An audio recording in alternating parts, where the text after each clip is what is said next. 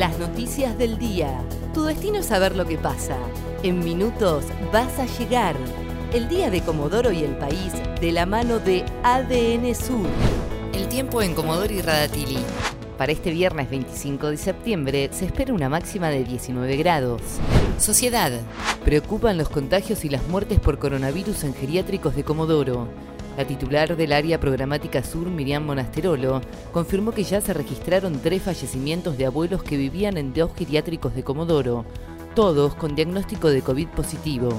Además dijo que hay 27 casos de coronavirus en dos instituciones privadas de la ciudad e informó que el foco de contagio está en investigación. Informó que algunos de los abuelos están internados en hospitales y otros en el anexo hospitalario de la Exenet número 1. Convocan a pacientes recuperados de coronavirus para donar plasma.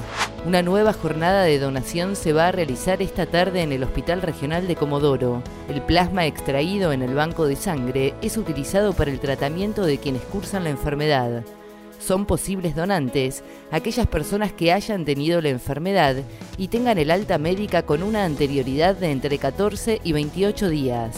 Además, deben ser mayores de 18 años y menores de 60. El próximo lunes no abrirán los comercios en todo el país. Desde la Cámara de Comercio de Comodoro Rivadavia informaron que si bien el 26 de septiembre se celebra el Día del Empleado de Comercio en la Argentina, se va a trasladar al lunes 28 para que los trabajadores puedan gozar de un día más de descanso. Policiales confirmaron la condena al médico que filtró las fotos de la autopsia del cuerpo de Maldonado. Augusto Aguiar es el médico policial acusado de difundir las fotos del cuerpo de Santiago Maldonado tras la autopsia realizada en Esquel.